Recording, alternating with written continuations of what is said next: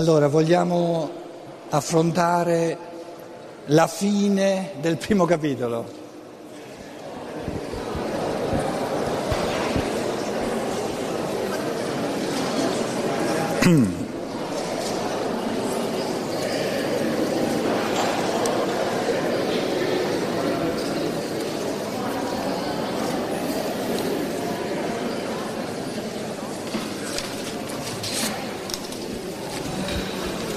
Ah, volevi dire qualcosa? Eh, per cortesia, se c'è qualcuno che domani mattina invece del pranzo vuole un cestino che viene preparato qui dalla cucina, eh, passi alla reception e lo prenoti per domani mattina. È chiaro? Chiaro, eh? No, perché, perché nelle prenotazioni ho trovato delle cose così strane. E... In una prenotazione c'era camera singola o doppia? Ci ho messo un punto interrogativo. Decidete voi, fatemelo sapere. Meno male che stiamo facendo la filosofia della libertà, perché se no, non lo so. No, ce n'ho tre che non capisco. Adesso una, una, una c'è la prenotazione, camera doppia, pendolare. Eh, porta indietro, por- porta, porta indietro avanti la stanza, dai. Non so come si deve.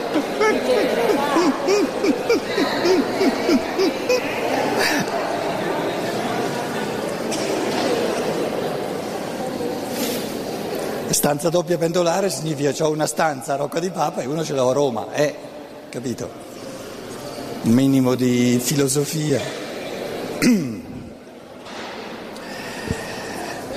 Concedetemi di ritornare brevemente.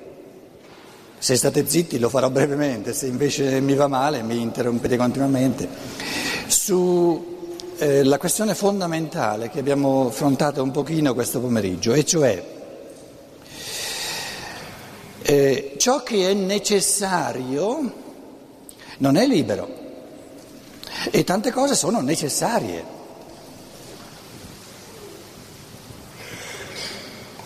È necessario mangiare, è necessario rispettare le leggi del traffico, è necessario, se si vuole mm, riunirsi, non dico essere puntualissimi, ma insomma eh, mettersi d'accordo su quando si comincia, più o meno. Cioè, se si vuole una cosa, sono necessarie certe condizioni. Si chiamano, eh, classicamente si chiamavano le condizioni, condizio sine qua non.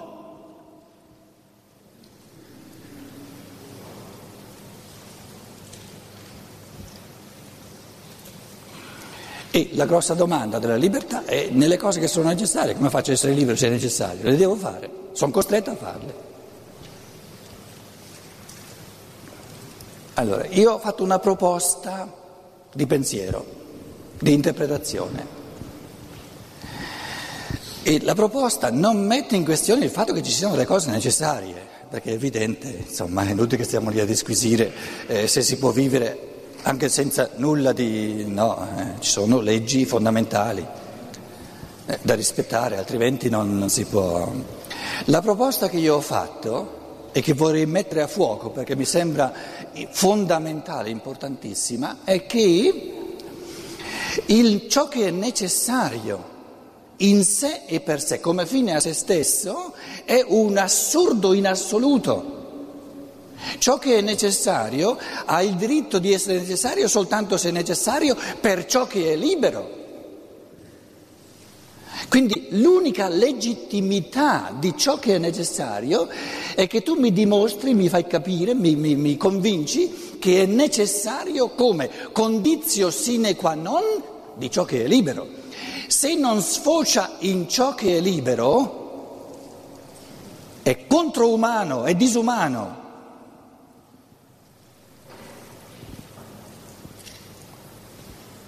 Questo è il primo pensiero, non datelo per scontato perché è, è una, un fondamento enorme per il pensiero.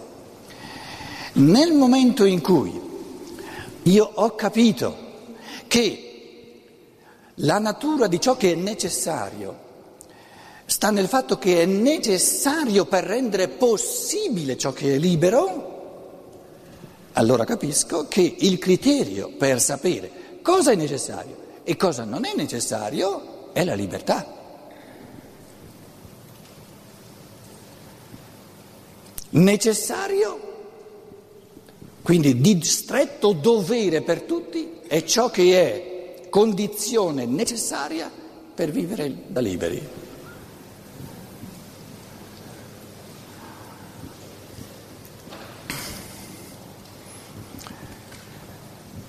Che cosa è necessario per vivere nella libertà? Lo dico adesso come orientamento teorico, però eh, se, se, l'orientamento è giusto eh, può essere molto utile. Vivere nella libertà significa che ognuno crea un mondo unico, individuale, irripetibile. Quindi l'unica cosa necessaria per vivere nella libertà è di lasciarci in pace a vicenda. Di non disturbarci a vicenda, di non intralciarci a vicenda in, questo, in, questo, in questa fioritura di ciò che è unico, individuale in ognuno. Voi mi direte, è un'indicazione eh, da prima molto astratta, molto stratosferica, molto teorica, però non sottovalutate la sua importanza come orientamento del pensiero. Perché noi, eh, dicendo questo, io vi sto dicendo di straforo che probabilmente noi abbiamo un sacco di leggi che ci dicono cose che sono necessarie ma che in effetti non sarebbero necessarie. Perché non sono necessarie per, perché ognuno venga lasciato in santa pace.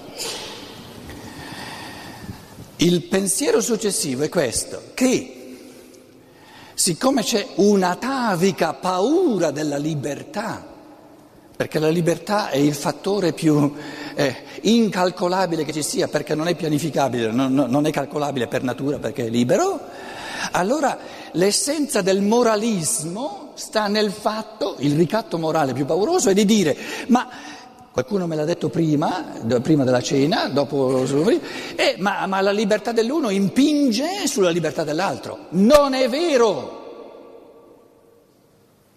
Una persona che veramente vive nella libertà, su- l'esplicazione della sua libertà non è mai un impedimento della libertà altrui. Soltanto chi non è libero impedisce la libertà altrui. Uso un'immagine, in una, in una eh, beet, Blumenbeet, eh, in una aiuola, il modo in cui il tulipano si sviluppa non impedisce in nulla alla rosa o il gildo lì vicino di svilupparsi a modo suo. Da quando in qua l'esplicazione di ciò che è individuale in una persona lede l'esplicazione individuale dell'altro. Per ledere l'esplicazione individuale dell'altro devo minare le condizioni necessarie alla sua libertà. E quindi devo contravvenire, devo, devo, eh, devo trasgredire ciò che è necessario per tutti per vivere nella libertà. E quando uno dice che per natura l'esplicazione della mia libertà lede la libertà altrui, moraleggia. Perché? Perché presenta la libertà, il vivere in libertà, come moralmente cattivo, perché lede, la libertà altrui. Sarebbe come dire il cuore, se, se si sviluppa eh, come, come organo di cuore, lede la libertà degli altri organi, che è un assurdo. Gli esseri umani sono creati in modo tale che lo sviluppo della libertà di uno favorisce la libertà altrui, se vengono rispettate le condizioni necessarie per la libertà che in un'aiuola sono le condizioni del suolo, i, i sali, l'acqua, un certo calore, un certo tipo di aria, eccetera.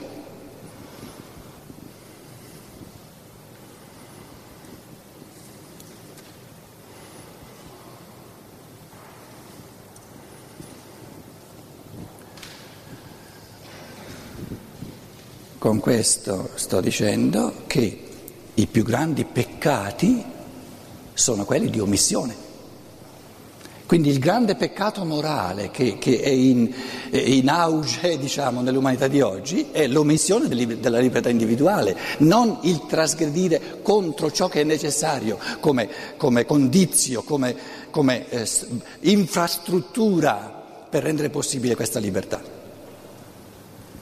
E siccome le persone ancora non cominciano neanche a godere di questa fioritura individuale, abbiamo una massa di persone scontente e pensiamo di renderle contente mettendogli delle regole, eccetera, eccetera, eccetera, eccetera. Quindi risucchiamo l'essere umano e, e vogliamo renderlo, renderlo contento col non individuale. Ma col non individuale non è contento, perché il non individuale ha senso soltanto se si fa da base, da strumento per ciò che è individuale. Nel momento in cui, adesso arriva il pensiero successivo, nel momento in cui io mi rendo conto, e qui ci appelliamo al pensiero, che le leggi che stabiliamo insieme, le leggi di comportamento, contengono soltanto ciò che è veramente necessario per permettere a tutti di vivere nella libertà, io smetto di dovere qualcosa comincio a volere ciò che è necessario, perché è necessario per la mia libertà, per quella di tutti. È da stupidi fare, eh, fare non liberi, eh, sentirmi costretto a fare ciò che è necessario per la mia libertà. Io non sono mai costretto a fare ciò che è necessario per la mia libertà, lo voglio fare perché voglio vivere in libertà, però mi si deve dimostrare che è veramente necessario per la mia libertà. Allora, nella misura in cui noi, come, come esseri pensanti, coltiviamo questa saggezza, che tutte le leggi che, che, che decidiamo insieme, il criterio è quello che soltanto le cose che sono necessarie per permettere a ognuno di vivere in libertà hanno il diritto di essere una legge, creiamo la base perché ognuno di noi sia capace di volere il necessario per la libertà. E se invece ci sente costretto a fare ciò che è necessario per la libertà, è uno stupido perché allora non vuole essere libero. È liberante il discorso? E come? E come? Però io vi garantisco che il discorso non fa una piega.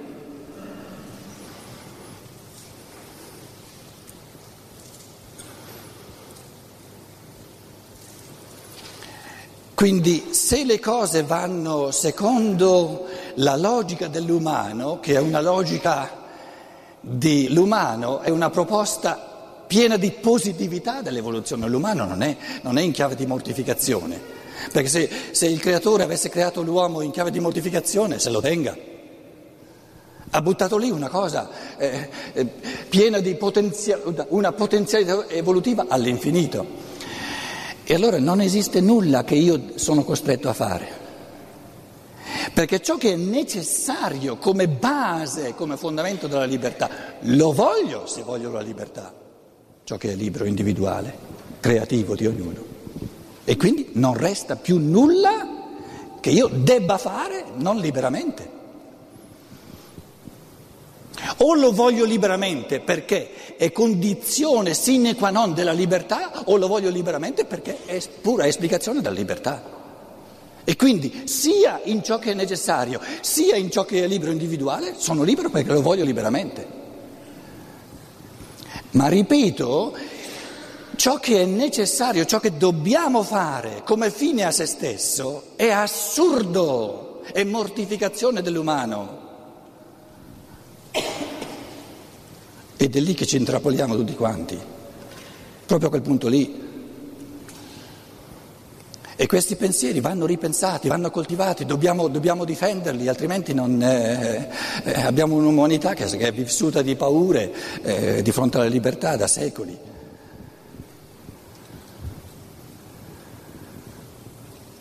E una libertà senza condizioni non esiste, è campata per aria.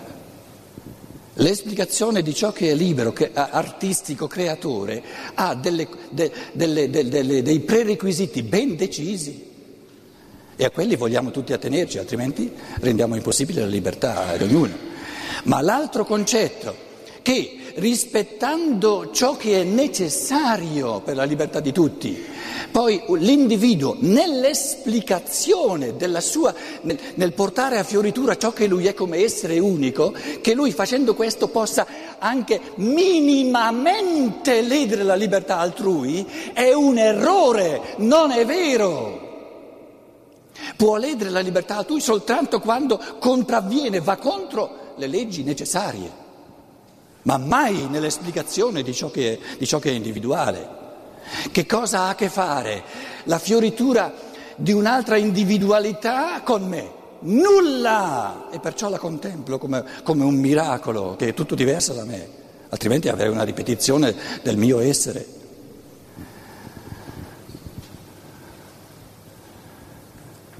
E io mi sento sempre ripetere, sì, però la libertà dell'uno lede la libertà altrui.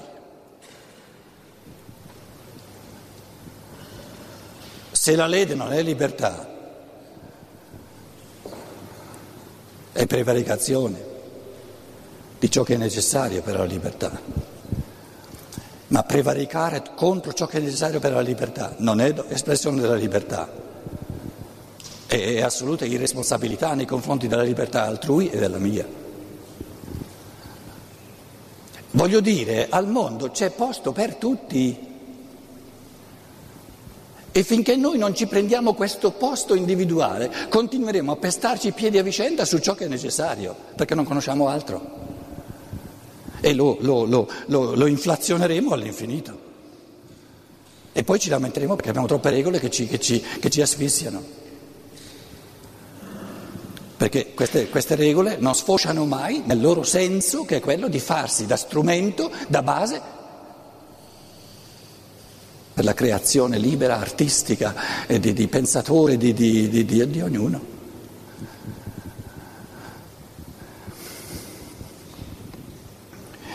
Cos'è che mi consente di recepire nel libero volere, che lo voglio liberamente, anche ciò che è necessario? Il pensare. Perché se le cose le capisco a questo modo qui, non c'è più nulla che io, che io sono costretto a fare. O lo voglio come condizione della libertà di tutti, anche della mia, oppure lo voglio come creazione della libertà. E non sono costretto a fare nulla.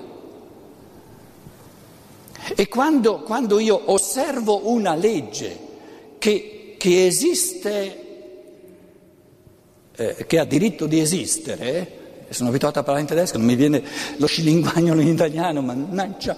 Eh, quando, quando io osservo una legge che ha il diritto di esistere perché è necessaria come base per tutti e la osservo sentendomi costretto, sono stupido. Non ho ancora imparato a volerla questa legge. E la posso volere se ho capito, se capisco che è necessaria per poter io stesso vivere nella libertà.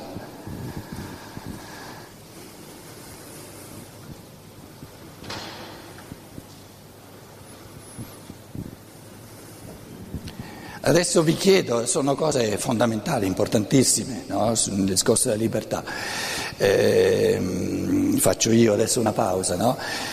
Eh, sto, parlando, sto, parlando, cinese o, o, o in qualche modo mi faccio capire?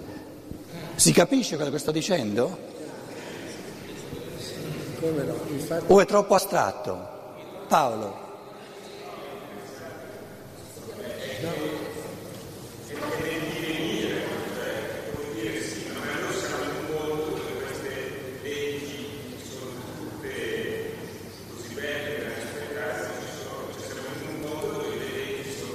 Fine a se stesse, fine a se stesse e molte sono inutili. Infatti ce n'è una sola che ho detto ieri.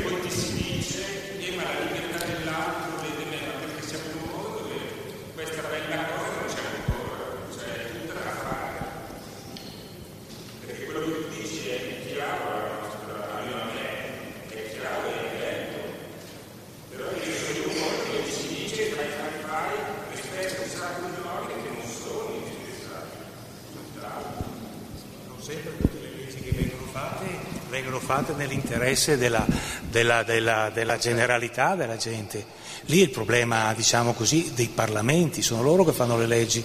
Le persone che sono i parlamenti abbiamo la testimonianza tutti i giorni, insomma, sono contrasti enormi perché sono correnti, sono interessi molto diversi.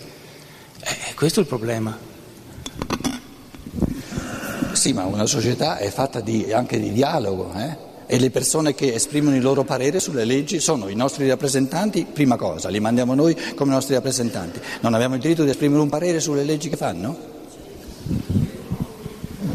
E dicevo, si ricollega abbastanza bene al discorso fatto ieri come corollario. Paradossalmente l'unica legge veramente necessaria sarebbe quella di non ammazzarci a vicenda, tutto il resto potrebbe essere inutile